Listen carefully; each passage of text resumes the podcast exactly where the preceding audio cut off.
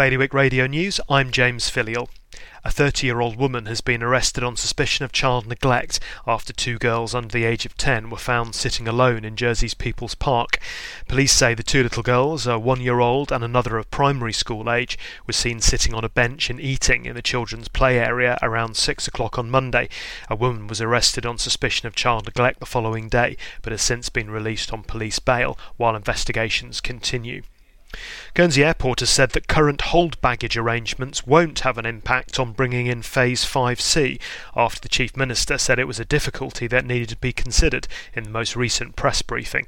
Last week, Guernsey Ports announced that some passengers' hold baggage will be randomly selected to be hand searched as required by regulators, while essential work is carried out on handling systems.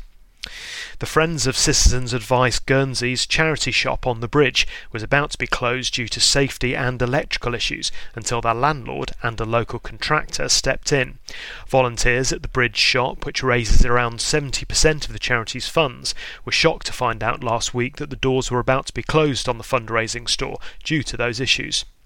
And if you live in Jersey, you are in fact now a gold medalist. Everyone in the island's a winner, according to the Jersey Humane Society.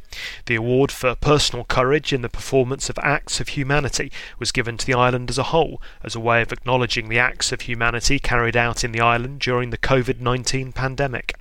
More on all those stories at bailiwickexpress.com.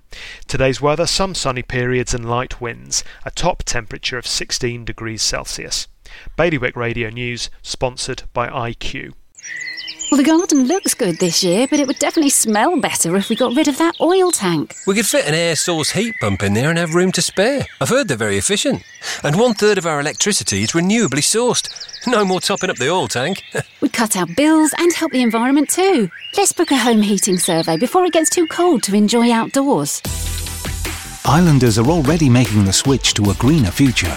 To book your home heating survey or to find out more, visit smarterliving.je.